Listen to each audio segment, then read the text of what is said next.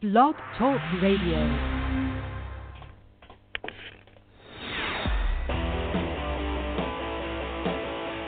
broadcasting worldwide internet radio. Refreshing takes on legal strategies. Straightforward answers to difficult tax questions. Independent ideas on building wealth. It's the Refresh Your Wealth Show with Mark Kohler and Matt Sorensen. Get your free copy of Mark and Matt's ebooks and sign up for their weekly free newsletter with important tax deadlines and articles at refreshyourwealth.com. Now, here's Mark and Matt.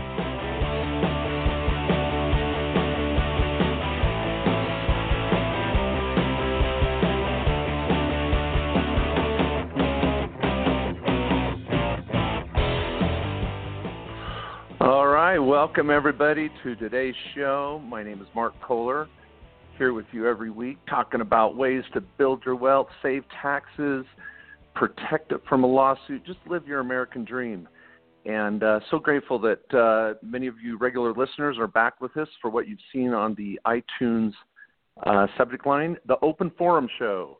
Now, uh, I need to give a disclaimer here. Uh, this is the one week out of the month where where uh, the uh, recording quality is not as high as usual because we're live. We're live, folks, on Blog Talk Radio.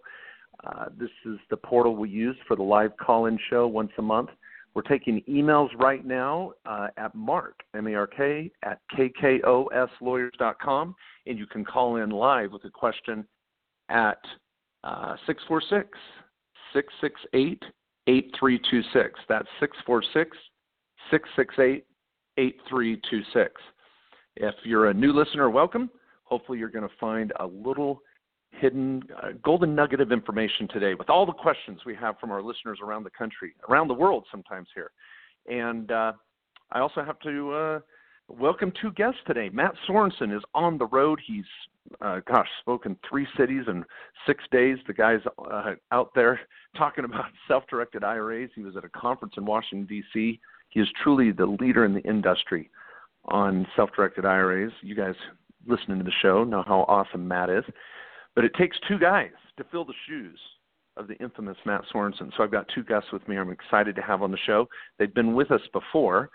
And let me start with Jarom real quick. Uh, Jer- I'm going in the order in which these guys were on the line, ready to roll. So Cassidy, sorry, you, you're in second place here, just just initially, of course. But we've got Jarom Bergeson and Cassidy Carter. Jarom is, manages our city, uh, Cedar City, Utah office at KKOS Lawyers.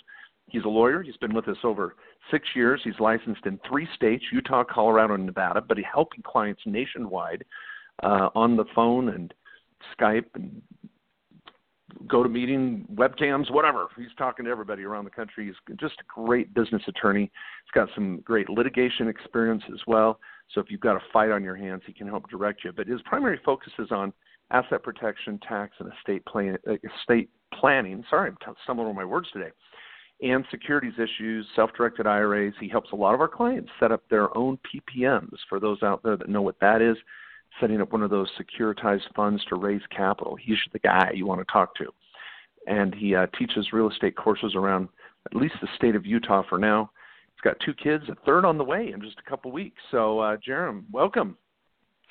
Hey, great to be here, Mark. Appreciate it. And if I can be half the man that Matt Sorensen is, then uh, I'll, I'll be satisfied with that. we can't let him listen to the show; it's going to go to his head. So uh, yeah, we'll, we'll just keep this on the DL. there you go. Um, our second, our second host today, uh, co-host, and excited to have him with us again, is Cassidy Carter. He's a tax manager at our accounting firm, and I talked to my partners and said, "Can I steal Cassidy away to be on the show?" And they both started yelling, saying, Are you crazy? It's tax season. We're three weeks away from the deadline. You cannot talk to Cassidy. And then they said, Well, it's up to him if he wants to burn his lunch hour. So, uh, of course, he was excited to get on. He's a great co host when he's here, just a wealth of information. Uh, he worked for us initially back in the day when he was just going to Southern Utah University, and then he ran off to get his uh, his years of experience at Deloitte and Touche. Uh, Deloitte and Touche, sorry, Deloitte. Sometimes is more easily referenced, was there for five years in the Las Vegas office and just came back uh, a mountain of a CPA, just so packed with knowledge and experience. And he rejoined our firm a year and a half ago. He's a manager in our office supervising, uh, gosh, a whole team of accountants working on tax returns as we speak. He's out there cracking the whip, um, and he also um, has four kids and two dogs living in Cedar City. So, uh, Cassidy, welcome. Thanks, Mark. I'm glad to be here, and I'm glad to be. Uh, that second place is only temporary. So, I'm looking to, you know, rise in the rankings shortly here. I'm just kidding. no problem. I'm glad both you guys are here. Well, for those that have been on our open forum show before, we are all about speed. We are not going to do a tax tip. We're not going to do a legal tip. There's plenty of tips buried in our uh, my email right now, and we've got some callers as well. I'll get over to them. And again, if you're just joining us, uh, if you're listening on your computer, which you can on the Blog Talk Radio link. It's in the newsletter. If any of you are here and you haven't signed up for our, our free newsletter every week, please get to refreshyourwealth.com, refreshyourwealth.com. Sign up for the newsletter. It's always got articles, deadlines, videos, but most importantly, the link to the show live when you want to listen. Uh, but if you want to call in, mute your computer if you're listening through the computer, and uh, just dial in 646 668 8326 uh, we're on a budget here. We don't have like this whole team of uh, operators or studio technicians fielding calls. So uh, when these guys are uh, talking, I might jump off, see who our next caller is, and bring them back on. it's crazy over here. Hey, we're we're lawyers and accountants first, folks. We're trying to get work out the door for you. So um, be patient. Now. Um, uh, one last disclaimer. For any of you that have emailed us for prior open forum shows, we sometimes run out of time and uh, oftentimes we do. We can't get to all of our questions. We do our best. If we don't answer your question on the show, please re email us. We might need to uh, set up a consult or we can answer the question quickly in an email. Please forgive us. All we sell is our time and advice. So if it's a big question, a lot of times we'll just recommend a 20 minute call where we can really get to the bottom of it. But we'll do our best in today's show. And if you want to resubmit a question that we previous, previously haven't been able to get to, um, uh, do so, and we'll try and do our best. So I'm going to take these um, uh, in the order in which received. We'll kind of start with one or two here, and then we'll get to our live callers who have priority to always get on the show. So, uh, you guys ready to roll? Ready to rock? We're ready. Betcha. And roll. R- roll and rock. Okay. All right. Well, we've got Marcy first out of the gate. I think uh, down in uh, the South here, Marcy, a regular uh, listener and client of ours for years. Marcy, you're awesome. And she says, uh, thank you for all you do. And, and we refer people to your office all the time. So some niceties. Thank you so much, Marcy. But she says, this is really important. She goes, my S Corp in Florida lapsed during some um, uh, surgery recovery. I'm just throwing this out here. She was, she had some surgery and she was out of the, out of commission and she didn't get to the state and renew her entity, guys. Now, some of you listening, you may have a sinking feeling in your gut going, oh my gosh, when was the last time I renewed my entity?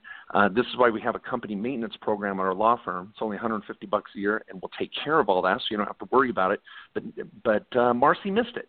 She didn't renew her entity, and so uh, the company was dissolved at the state.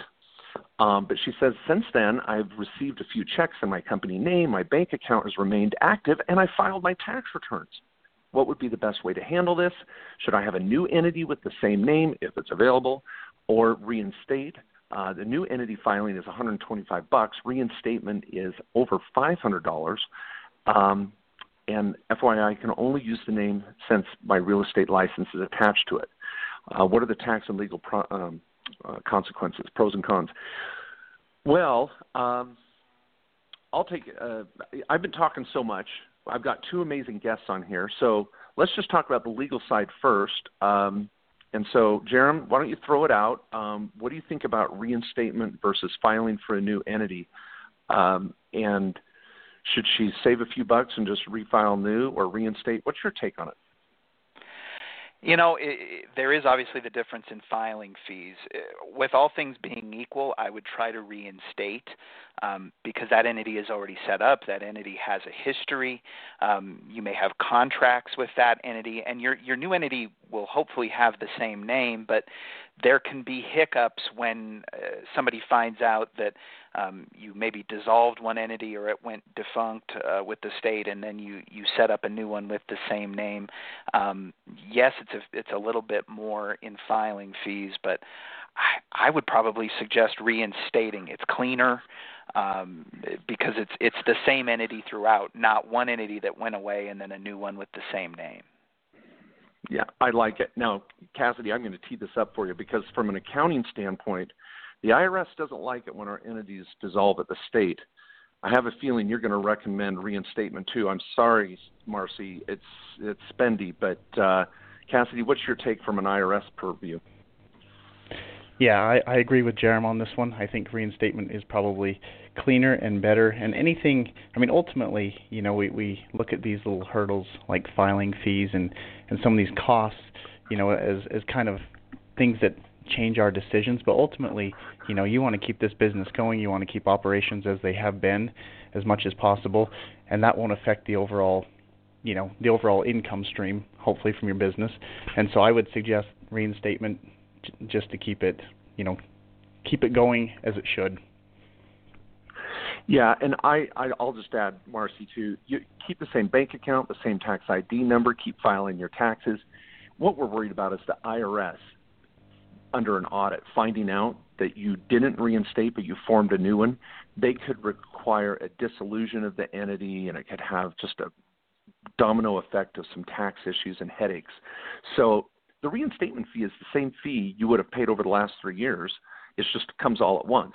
So it's not like a penalty per se. It's just you've got to pay the fee you got out of. So you save some money early on. Now it's time to pay the piper. So I'll tell this to everyone out there. I think this is important with your LLCs and corporations, folks. you've got to keep them in good standing. Do the minutes. Do all those little things. Uh, because that's what gives you the protection that you wanted. And so um, I, I just uh, encourage all of you get on our little company maintenance plan. Don't spend four or five hundred dollars. I've seen clients come in spending a thousand dollars a year for registered agent and this bulletproof asset protection maintenance plan or something. That's way over the top. For a couple hundred bucks a year, we'll take care of those little things. But any of you out there, get on the state website. Make sure your entity's in good standing. It's always some good uh, good homework to do. Okay, we got a live caller here. Excited to have him out here on the show. Um, Al, welcome. Hey guys, um, couple of questions. Uh, one is tax related, and I'll just ask them and let you respond, and then I'll ask the second one. The first one is, um, as I've been preparing 2016 taxes, I realized looking back at 2015 that my property tax was not included in my Schedule A uh, filing on my 1040. Um, it's you know several hundred dollars easily that I should have been entitled to what is your opinion about filing an amended return? How much of a red flag does it raise for potentially triggering an audit? Ooh, good question. Cassidy, you mind fielding that one? Sure. Uh, that's a great question, Al. I appreciate you asking it. I think uh, for the amended returns, um, we actually we do a lot of those in our office, and ultimately, amended returns when you do file them with the IRS, it's not something that goes through an automated system, uh, much like regular returns when they go through and the IRS does their matching program. They look for you know information that they have received versus what's on the return.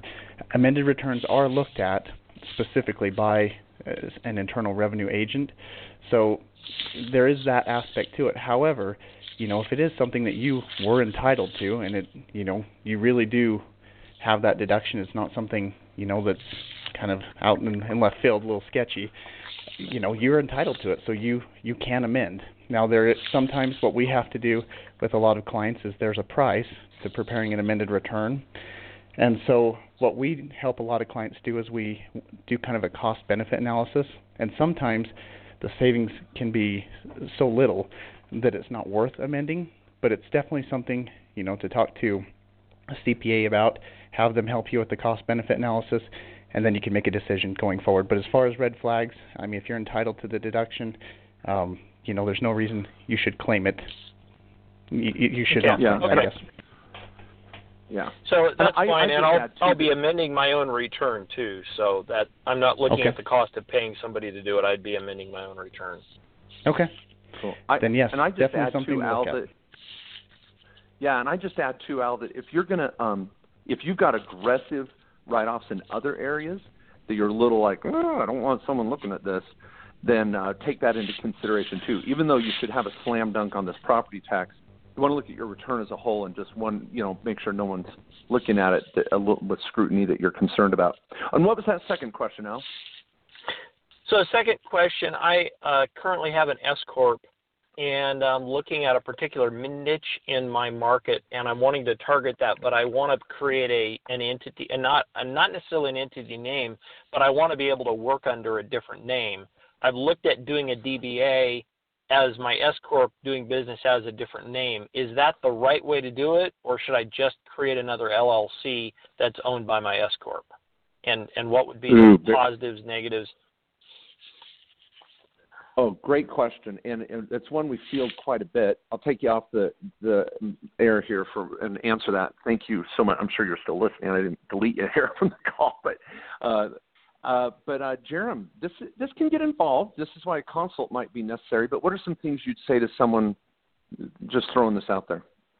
Yeah, I mean, if if all you're concerned about is being able to do business under that name, um, uh, so that no one else that that DBA, what it does is it makes it so that no one else in the state can register a business entity with that name. So if you register register the DBA and do business under that name, that's what you're getting. Um, so if all you're concerned about is is kind of getting that name in the state, then a DBA is great. If you're concerned about making sure that the liabilities from each business stay separate, then setting up a new entity might make sense um, with with the new name that you want to use, and you can have that LLC be an LLC that's owned by your S corp. That's going to help keep the liabilities separate. If you're not concerned about the liabilities, then the DBA is the the cheaper and more efficient way to go. Mm, I love a great comment. I'd throw out to um, Al that. Uh, uh, with a single member LLC, it's like a subsidiary to the S corp. So it saves you on tax reporting because you can report all the operations on your S corp, and uh, it's administratively quite affordable. But uh, you get the separate asset protection. You get a separate entity, separate bank account, separate tax ID number. So uh, those that separation can be helpful, but it doesn't come with a big price tag with an extra tax return at the end of the year. Okay, next question. This is from John in New York. He says, "What's a good resource to start understanding retirement plans?" Matt's uh, Matt seems to be a good choice once you already have a solid understanding, but uh, his book is a little advanced for a beginner. So, see, Matt's not here today. We could beat him up over this. So, uh, John, good day to ask this question. No, I would throw this out, John, and, and for everybody listening, all of us learn in different ways. Um, and some people enjoy a radio show, just like those listening today. Some like uh, to read a book and curl up with a highlighter or pen, and some like a video. And uh, that visual teaching through a video can be really helpful in a live event, of course, same scenario. Um, I would say this, John. One thing I've tried to do to help get people to the level where Matt's book makes sense is I've got number one, I throw out my YouTube channel. Check out my YouTube videos on a number of retirement plan points. They're two to five minute videos. I call them two minute tips. A lot of times they're like six minutes long, but I get carried away. But also on my um, site, markjkohler.com, I've got a little video package. It's a couple hundred bucks for my tax and legal library. And I've probably got nine different videos on what's an IRA, what's a Roth, how, what is self directing, uh, what's a 401k, and blah, blah, blah. And those videos can save you a ton of money um, spending time on the web trying to figure things out or um, uh, paying a lawyer or accountant per hour. So uh, check out that tax and legal library on my website. I'm shooting new videos constantly. You get access, uh, lifetime access as long as I'm alive. So that might be a great place to start is in some video training. And um, I don't have another book that I'd recommend. Do you guys have a a book on retirement plans or I think some YouTube vids on my site. Uh, uh, Jarom, Cassidy, anything you'd recommend for anyone out there just trying to understand retirement plans in general? No, I think those are those are good resources. I don't, I um, I know Matt has some videos as well. Uh, they may be a, um, a little uh, on the on the more advanced end as well. But um, yeah, I would check out um, Matt's website, um, SDIRAhandbook.com, and then of course MJK.com as well, markjkohler.com. Okay, cool. Hey, I've got a question here for you, um, Cassidy, too. Uh, I'm going to keep moving. So, you know, so be patient, folks. And Cassidy, I'll throw this your way. I know you were going to say something. You can add to uh, that last question if you want. But this is from sure. Judy over in Seattle. Um, Judy, thanks for. I, I, of course, we recognize your name and appreciate you uh, always listening to the show. She says, um, "I qualify for health care tax credits through the Washington Exchange, where my monthly insurance premiums are subsidized. So anybody out there, if you're on quote unquote Obamacare, where you get some subsidies, um, and she says, I pay the balance of the monthly premium. So this is a great question. She says, Cassidy, are these credits taxable? Are they counted as income? Are these factors to consider in choosing one plan over another? Um, and in my case, I rarely go to the doctor, and I'm generally healthy. Should I get a, a lower premium, high deductible, and even set up an HSA? Oh, I just got hot and bothered there. She said the word HSA. But um, before going into HSA, uh, Cassidy, anybody out there getting subsidies, uh, tell us about them. Uh, they're the taxability and all that. Sure. So under the Affordable Care Act, which who knows, uh, obviously got defeated last week, the the repeal and replace kind of nonsense. So um, who knows where that's going to end up in a few years? But for now, under current law, those when you basically go onto the exchange, you input different items from your your tax returns and and based on your financial situation, there's an analysis done and it determines how much of a it's called a premium tax credit you would qualify for.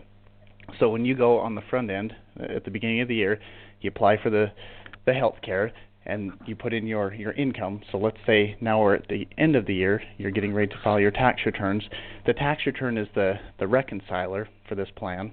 And basically, so if you said, "Yeah, I plan to make, you know, $40,000 for this upcoming year. I have I'm married, I have this many children, however it goes."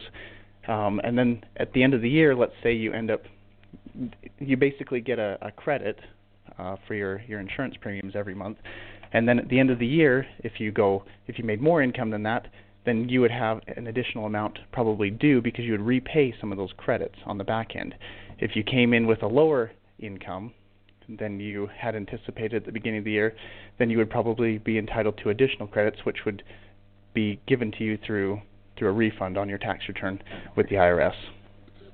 Is but the nice how thing that works. is the credits, yeah, and the credits are not taxable. If you get a credit, enjoy it if you have That's to pay right. a little bit more because you yeah if you made more money than they thought or what you thought you were going to do um be just keep that in mind. You might have to pay a little bit of that credit back but it's not taxable. Um now i'm just going to plug here. We need to oh yeah go ahead. No, I was going to say, and we've seen that uh, clients uh, that have come through our office that get really turned around with that sometimes because they they forget that they've applied for this these premium tax credits and maybe they put in you know an amount and then they come back with two times that amount on their tax returns. And you know they had not withheld their taxes throughout the year. They haven't made estimated payments based on the change in their income and they can get really hammered on that when they file their tax returns. So an important point on that. Yeah yeah great comments.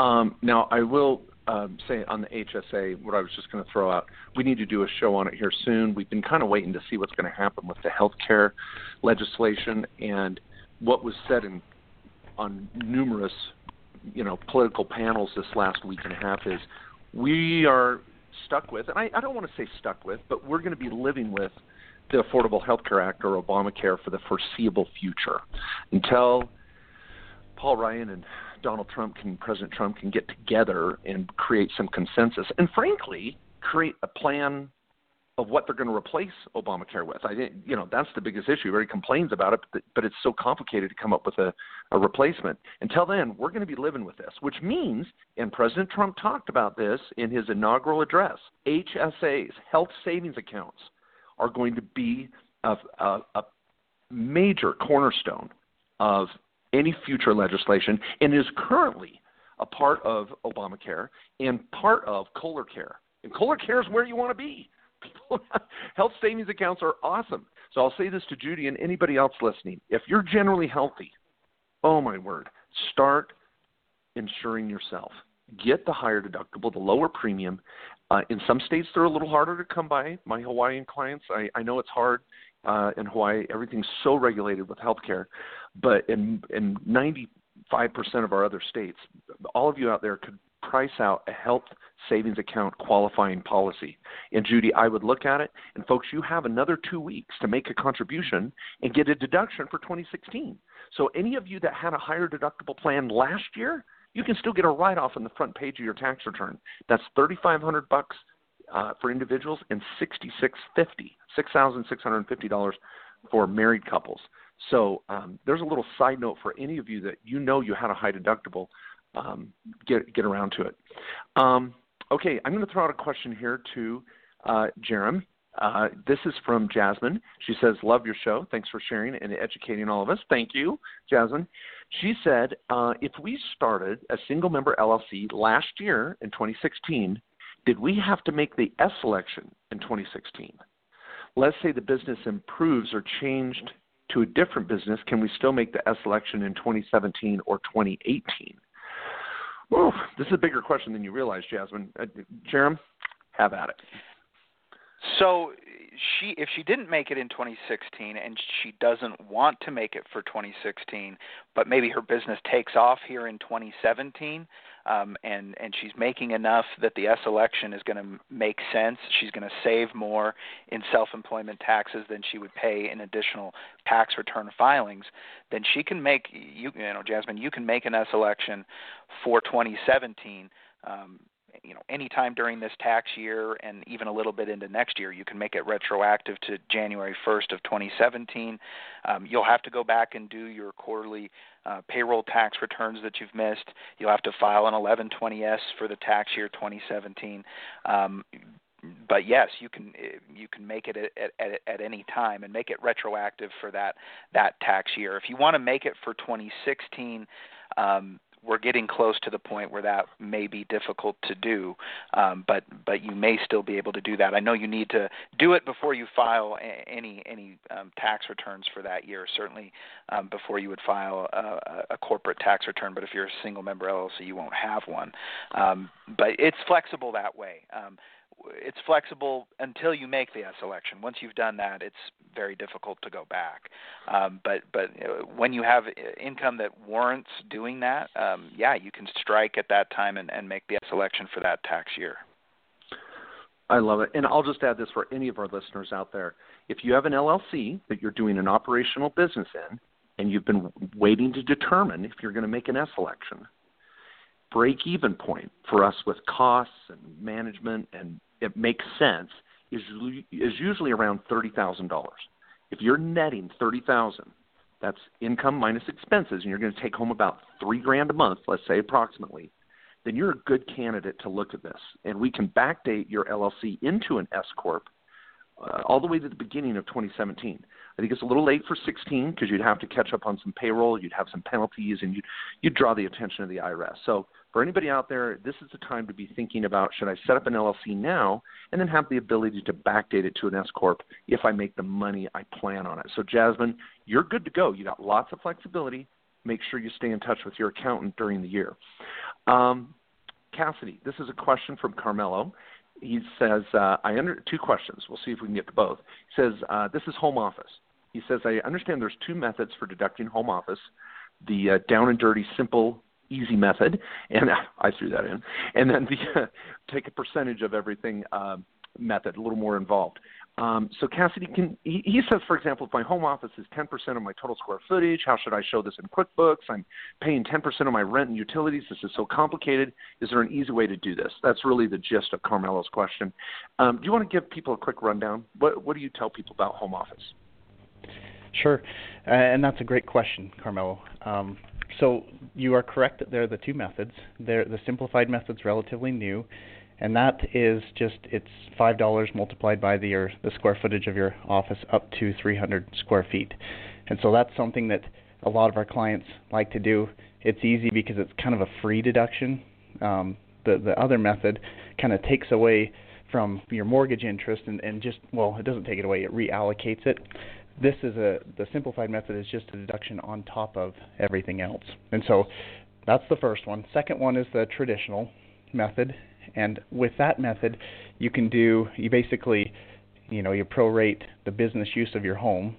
And so in your case it would be 10% of your utilities, your mortgage interest, your property taxes, all these other things you can even depreciate a portion of your home as business use. And then in QuickBooks, a lot of times what we do is we end up um, it, it depends what type of entity you have, but a lot of times we can treat it as we've seen it as rent, or what we prefer to do is treat it as an office expense and show it an office expense and then show a line item for home office deduction.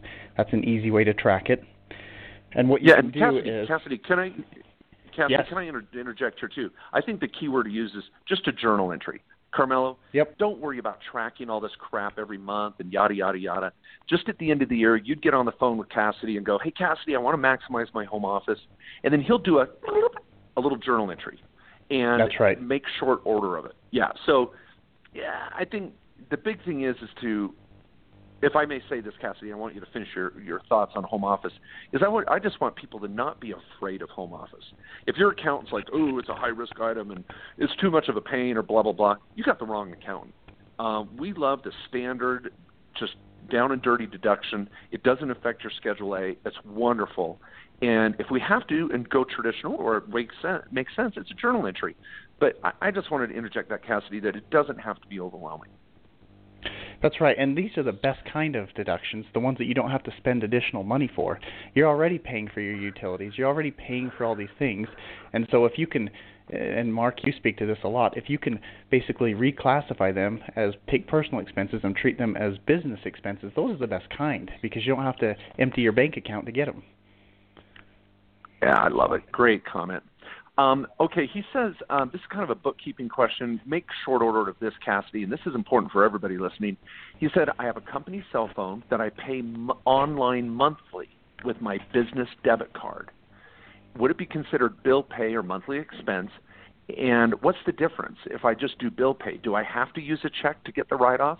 Will bill pay, bill pay be sufficient? So, Cassie, real quick, what do you tell people about paying bills online and still getting the write off, and especially cell phone, which we love? Okay, so those bills, if it's business use, it's going to be a deduction. I don't necessarily, it doesn't matter how you pay it. If it's related to your business and it was used to generate the income in your business, then you're entitled to the deduction. Um, keep good records. You know, when you do your bill pay, if you do, if you can keep an email or some kind of receipt, that's obviously the best way to do it, but definitely deductible. Oh, I love it. Okay, I'm going to hit a quick question here myself, guys, if I can, and then I Jeremy got one coming your way. Um, this is from Margaret. Love you, regular listener out in SoCal.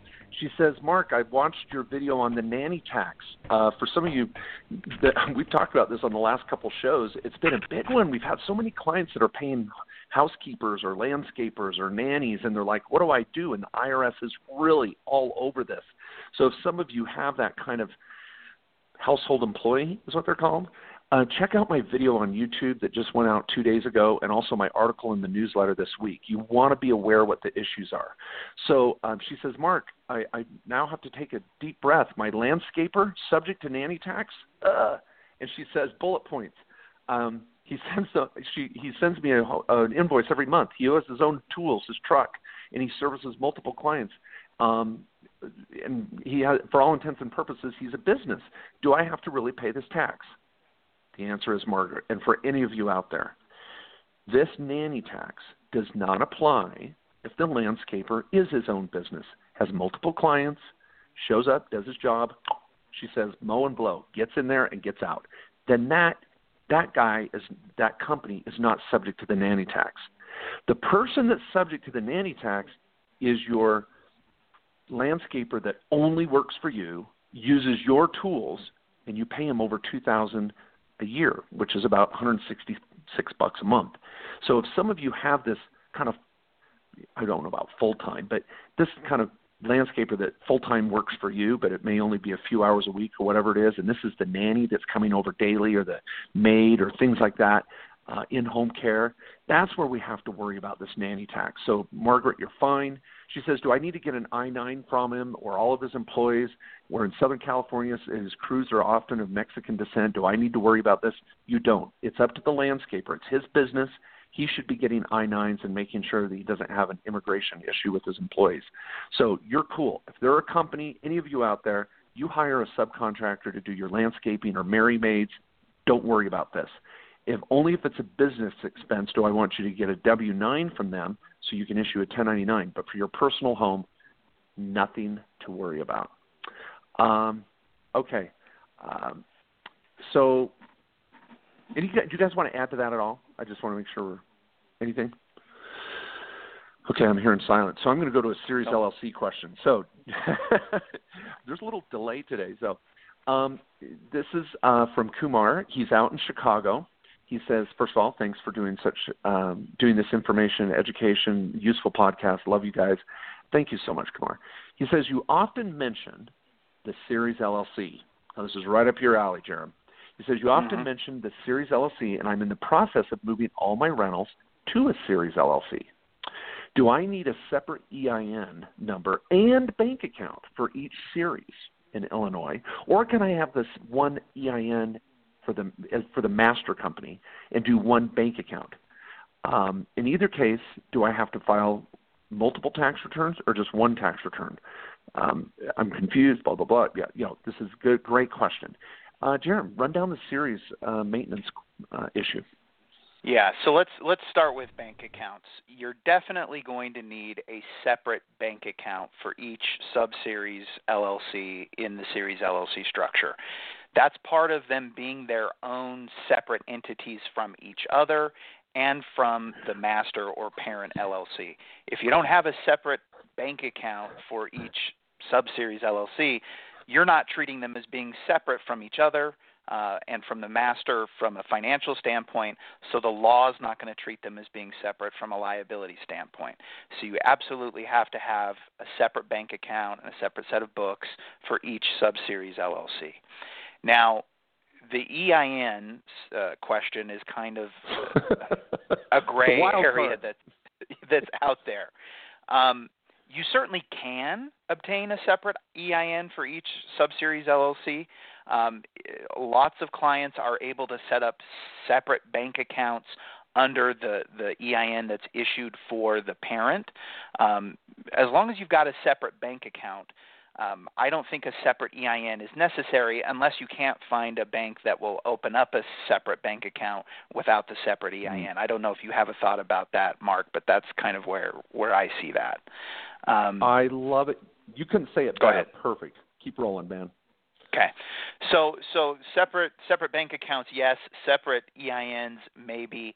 Um, what? Sorry. What? There was another part of the question that I, I forgot. you bet, and I can feel it easily. But the beauty of the Series LLC, one tax return. That's There you where go, we want to yeah. be. So, yep, that was it. So that's why we like the Series LLC. And for some of you listening, and they're like, "What the crap are these guys talking about?" Let's just say that Kumar here has ten rentals in Illinois. Well, they're getting up in value. Does he want to set up 10 LLCs and protect them from one another? Expensive. We generally, rarely would ever recommend that. But in about 15 states, including Illinois, you can set up a series LLC. And you can have these little baby LLCs that all funnel into the parent. So you do one tax return, one major filing, and you have one main LLC. And like we talked about with bank accounts and EINs, that's kind of part of it. But the beauty is you save money on these multiple LLCs, but you get protection as if you had different LLCs. And more and more states are getting on board with this. We love them. You have to make sure you can only you use they are available in your state where your rentals are, and you can only use them in that state. And uh, and some states have little weird filing, like uh, Illinois does want to get a, a minor filing every time you have a sub. Texas is that way too. So there's different states that have some tricks, and but that's why you hire us. We'll take care of you. So some of you out there that have multiple rentals, um, make sure you bring up the Series LLC topic, um, or we'll bring it up for you if you've got a lot of rentals. Um, okay, I've got a, a great question here for Cassidy. This has worked out really well. A good balance of tax and legal. Woo, that's what I love.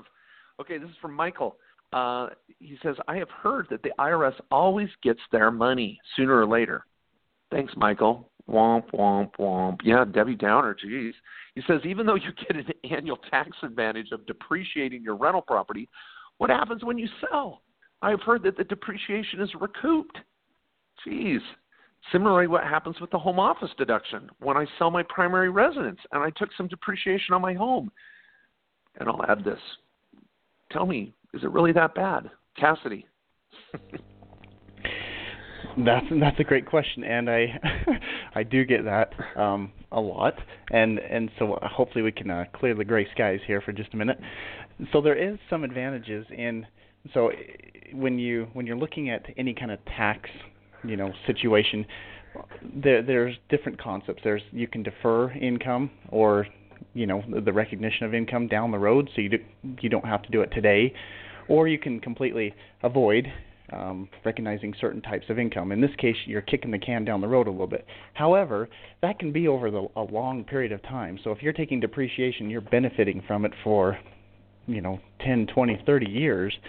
Um, all that that money that you saved, hopefully, if you went turned around and invested it over that same period of time, for one, you would you would end up in a lot better situation when it's time to recapture the, the depreciation. But also, what happens a lot of time is you take these depreciation deductions. Now this is going to make the skies a little gray too, but then you die one day, which ends up happening. Mm-hmm. Um, you know, but a lot of that stuff can be can be captured in your estate, and when you're when there's some estate tax planning tips that you can kind of take advantage of, and you may not even ever really have to, you know, pay the tax until until way on down the road or, you know, future generations. So you don't sacrifice the current deduction necessarily for fear of having to pay, you know, decades down the road. Yeah, I love it. And the term here is called depreciation recapture. So anybody out there that's new to this, you're going to depreciate your rental and you get a write off every year, even if you have a, a mortgage. And that's a big deal. That's a great write off. And you want to create that savings so you can use the money wisely rather than just giving it to the government. But when you do sell the rental, you have to pay that depreciation back in a sense because you recapture all that and you pay tax on it. But here's another option. You can always do a 1031 exchange. Uh, you could do an installment sale and spread it out over time. And then, as Cassidy wonderfully stated, when you die, you get stepped up basis. So you don't even pay the tax on the depreciation. So you can kick the can down the road until it goes to the next generation and never pay the tax. So it's some wise long term planning, don't stress about it, Michael. It's cool. Now, in the home office, this is a big one. Everybody, you were listening, right? 20 minutes ago when we were talking about home office. Do the down and dirty standard depreciation deduction, which isn't too bad. It's a great little write off, this 1500 bucks a year, whatever. Um, there's no depreciation recapture. But if you do the traditional method, then there is depreciation recapture. So uh, when you do your home office, you want to look at the different strategies and see which one might be best. So uh, be patient there. All right, let's see if we can get in here to another question. Man, we are flying along. We got about 15 minutes left. Thanks everybody for listening. Ah, this is so exciting. Um, okay, now we've got a self-directed IRA question, so I'm going to throw this one Jarom's way. Uh, he says, uh, "Hope you're doing well. Uh, next time you're in Chicago, look us up." So this is from Jack. He says, "KKOS helped me create my business entity years ago, and I'm expanding the solution my company offers. I'm not sure if I need to create another entity to encompass this complete solution. My current company." Educates on financial strategies, sells insurance, investment alternatives, and we seek get commissions. We may roll over retirement plans into a self-directed plan or create new self-directed plans in the process. I would like to be compensated for the consultation and being the agent opening the self-directed plan. I also invest in different secure strategies like notes and private lending or like to create a JV uh, where I can help the people invest their self-directed plans and oh boy, so this is a tough one, yeah. Jack. He says, "What's the best way for me to do this? Will I need to open another entity to do so? I don't know if he can do it at all without the right financial licensing. This is what would you say, yeah. Jarom, to Jack? That's what I was going to say. Is it sounds like y- y- there are securities issues. You need to make sure you're licensed in a way that you can offer these things to people.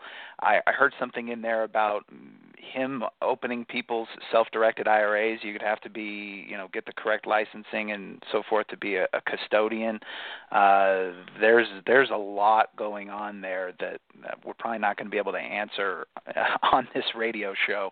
Um, uh, lots of compliance issues with what you're talking about beyond just setting up another entity. Yeah, you may want to set up another entity for liability reasons, and and you may not be able to cross over having entities do various things that you're you're wanting to do here from a uh, compliance licensing standpoint.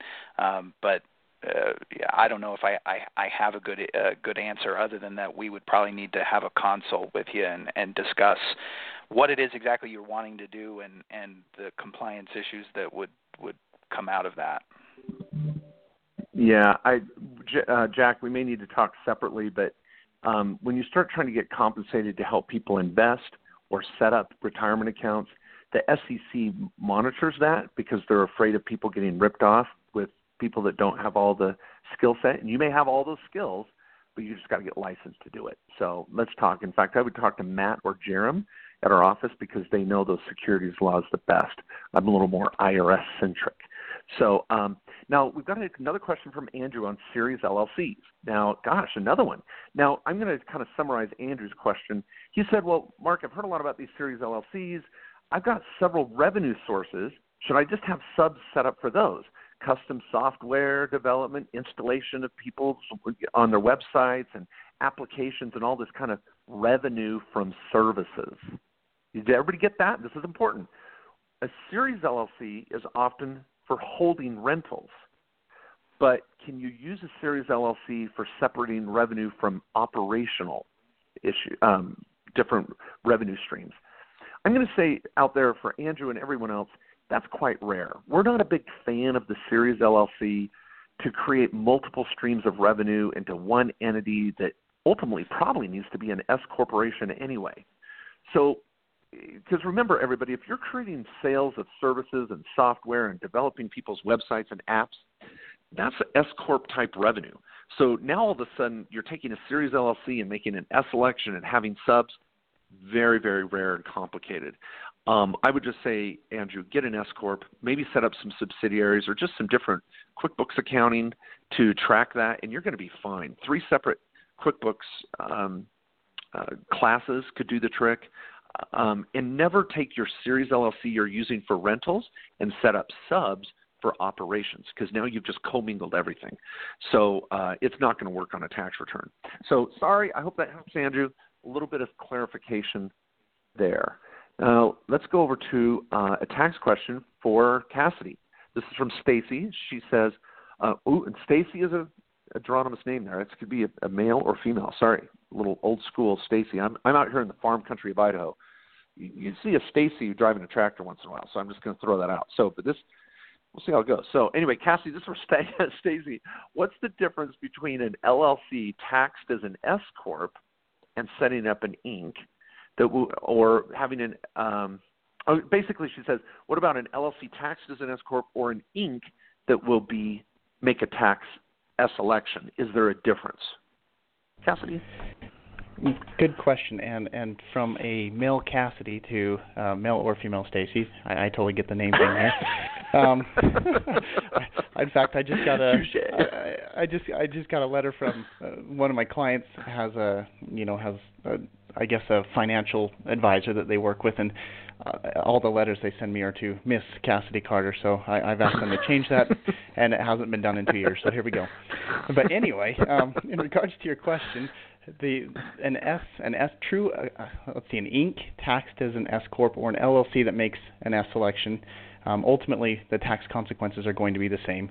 You're going to need to do payroll along the way, and then you would need to file a separate federal tax return and likely something on the state side as well, depending on where you live. Um, love it. I would say the same thing too. Just they're the same. Don't worry, Stacy. I would throw this out. The main reason why we have clients that do an LLC taxed as an S corp is they don't know if they're going to make enough money yet, but they want the ability to backdate. That's the only time we do an LLC taxed as an S. Or maybe you just got one on LegalZoom and don't know why, and then we'll convert it to an S. But if we have clients come to us that are making money or already or it's, it's imminent, we're just going to go straight to an Inc. don't mess around with the LLC um, taxed as an S. It's the same darn thing. Um, Jarom from Cindy uh, out in Utah says, uh, Mark and Matt, you are superb. Just want to throw that out. I appreciate that little love. Um, uh, she, she says, my question today is, is it possible for a C corp, a, a corporation, a C or an S, to own or be a member of an LLC, like a partnership or another S corp or sole proprietor? This is a tricky one. Let's go with the first one. Can anybody out there have an S corp or C corp own an LLC? Jarom? Yes. yes. You, no, you, not you a problem, is it? No. Yeah. No. And I think Jarom, LLCs can be owned by S corps, C corps, whatever. Sorry. Yeah, yeah. LLCs can be owned by anybody. But then she says, "Can my S corp be a member of another S corp?" Mm, what would you tell someone about that? Typically, no. S corps have to be owned by people, uh, and those people need to be U.S. residents. Um, there are some, you know, Q sub kind of situations where S corps can have subsidiaries and so forth. Um, but but typically, an S corp, uh, no business entity, not an LLC, not an S corp, not a C corp, can be an owner of another S corporation. Yeah, especially with partners. That Q sub that Jarom just referenced is the if the subsidiary is 100% owned by your S corp. So your S corp can own another S corp as long as it owns 100% of it. And then we start saying to ourselves, "Why the heck are we doing this?" And we reevaluate. So, uh, but Yeah. in a partnership, if Jarom, if Jarom calls me up and says, "Mark, I'm going to open up a, a Great Harvest bread factory. Do you want in?" I'm like, "Sweet." So my S corp would partner with Jarom's S corp, and we're off to the Yep. races. So Yep. very common. All right. Well, this is awesome, folks. We've, thanks for listening and staying with us. Hopefully, driving down the road, some of you are finding some amazing golden nuggets of information here. We're trying to blaze through all of our questions. We're not going to get to all of them. I'm trying to do the best I can, and um, so uh, we'll we're just going to keep plugging along here on a few more questions. Um, this is for um, Cassidy. This is from uh, Felice in Honolulu. Um, would I'd like to hear your take on an S corp home office expense, and what about depreciation? Little does Felice know that this is the topic of many debates and staff meetings at uh, K&E CPAs. So, Cassidy, uh, can you summarize briefly what do we do with an S corp owner that wants to take home office expenses? Can they do it? The answer, the short answer is yes. And so, as Mark pointed out, um, we, we this is a, a gray area even amongst many accountants and CPAs themselves. But basically, the idea eh, for this home office deduction is like we've talked we've talked about it, how to kind of calculate it and everything.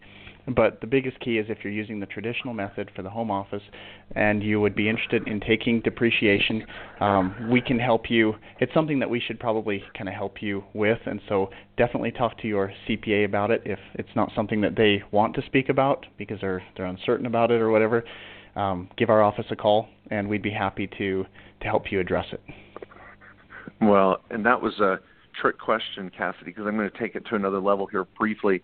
Felice is a CPA, so I didn't forewarn you. but I like your Oh, answer. very that Yes, you can do it. yeah, so Felice, a fellow CPA practicing in Honolulu, Hawaii. Uh, what what I'd say to Felice, is we normally book it as rent or an office expense, but we don't use the word home office.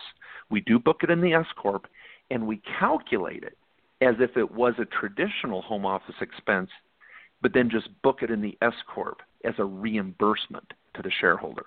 Now, that was technical. Some of you out there just careened off the side of the road and fell asleep. I hope I didn't kill anyone, but um, that's our take on it, and we will still calculate depreciation as if it was part of the expense. Now, Felice, that means how honest is your client and or the CPA? Are they tracking that depreciation for future recapture? Oof. I don't know how the IRS would even track it. So we just have to be honest. So someday when we're at the pearly gates, we can tell God we were honest in all our dealings. So track that depreciation, book the expense, take it on the S corp. Just be careful. Um, Felice asked another question here. She says um, LLCs and corporations can be taxed similarly. Which form is preferable in various situations? Well, here's the deal. I just say if you have an LLC taxed as an S corp and a corporation taxed as an S corp, they're the same. And from a legal perspective, Jeremy and I are going to have you do your annual minutes, your company meetings, and use the corporation or LLC in the exact same way. Don't fall prey, people, to the radio ad or the TV commercial that says LLCs are cheaper and easier and you can throw maintenance to the wind. Good luck in court, people, with that one sheet of paper you got from that online incorporation company, thinking your LLC is going to just protect you, even though you didn't maintain it properly. So be careful. Um, okay, uh, Jarom, this is uh, from Sam in New York. Man, we are all over. Do you know how exciting this is? From Honolulu to New York City. This is Sam. He says, can you discuss the disadvantage of being a single member LLC? Are there cases where you are treated just like a sole proprietorship, even though you are incorporated? Do you have the same liability protection? I think I heard that someplace, and I'm not clear. Please clarify. Now, Jeremy, I'm going to rephrase that a little bit. Is there a disadvantage from an asset protection standpoint being a single member LLC when you're doing a business? What would you say? So, the protection that you're going to get personally from the debts and obligations and liabilities of your business. If you're operating the business correctly and you have the right underlying documents, the protection of you and your personal assets from the debts and obligations of the company is going to be the same, whether you're a single member LLC or whether you have multiple members. In some states and in some situations, the protection for the LLC's assets from your personal liabilities. You go out and get in a car accident and kill somebody, and it's your fault. The assets that in, are in the LLC, if you're a single member LLC, may be easier for that the plaintiff in that lawsuit to get at. Uh, in some states, again, than that, than it would be um, if there were multiple members in that LLC. So that outside liability protection for a single member LLC can be less uh, protective than uh, a multiple member LLC. Depending on the state you set it up in, where the claim comes from, um, there's there's lots of um, lots of factors involved. Wow, and guys, you don't know, Jarom took it to a whole new freaking level on that one. He went deep. So I'm going to restate it one more time. If you're just running that little New York City deli, selling those awesome, you know, ham and cheese, you know, uh, Oh man, I just hoagies. That's what I wanted to say. You're doing these ham and cheese hoagies, and you're just selling those at your deli in New York. You're going to get the same protection with a single member LLC from anybody slipping and falling in your deli. You're good. Jarom took it to a whole new level with asset protection when you have maybe assets in an LLC like a rental property. It's a single member LLC. It's a different equation. Deep, right, folks? This is why doing an annual review once a year with your attorney that knows the difference can help point you in the right direction. It can be very affordable. Just once a year, get your checkup. You do it with your dentist, do it with your lawyer. Um, but don't stress about it. The single member LLC is awesome, Sam. Stay with it. Do your annual maintenance. And from a tax perspective, it's taxed just like a sole prop. So if you're making thirty or forty grand in that little deli, you better make an S election, bud. So you definitely want to make sure that you're careful um, making too much money in a single member LLC because the taxes can bite you in the rear on the way out the door. So be really, really uh, careful. Um, all right, I'm going to do a travel deduction. This is the last one, Cassidy. You got one minute or less. This is from Nate. If I took my whole family on a trip to Florida, and while I was there, I spent four hours for a full day, maybe even every day, presenting at a business meeting. Can I write off the trip on my taxes or only my plane ticket? He says, I'm not asking about my home family, but just me. I went to Florida and I did business at least four hours. Do I get to write off the whole trip? What's your take? Good question. What the IRS typically will look at is the primary purpose of the trip. And so if you're going down there, you know, hey, because I need to present at this conference, um, there's a, a very high likelihood that we could we could deduct, uh, you know, all or, or a portion of, of your situation. So it just kind of it depends. It's something we look at all the facts for, but the short answer is absolutely. We would try to get to to yes on that one.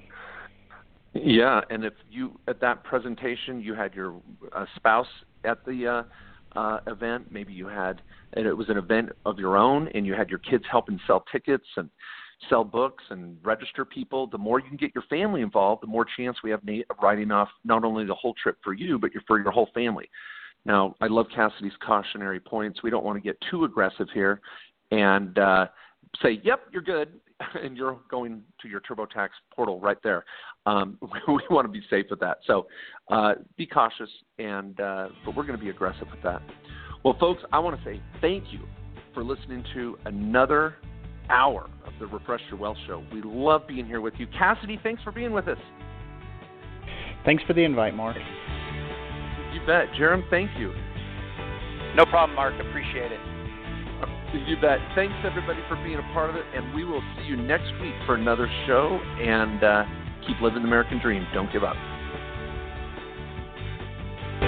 Thanks for listening to another hour of refreshing strategies to better live your American dream. Don't forget to get your free copy of Mark and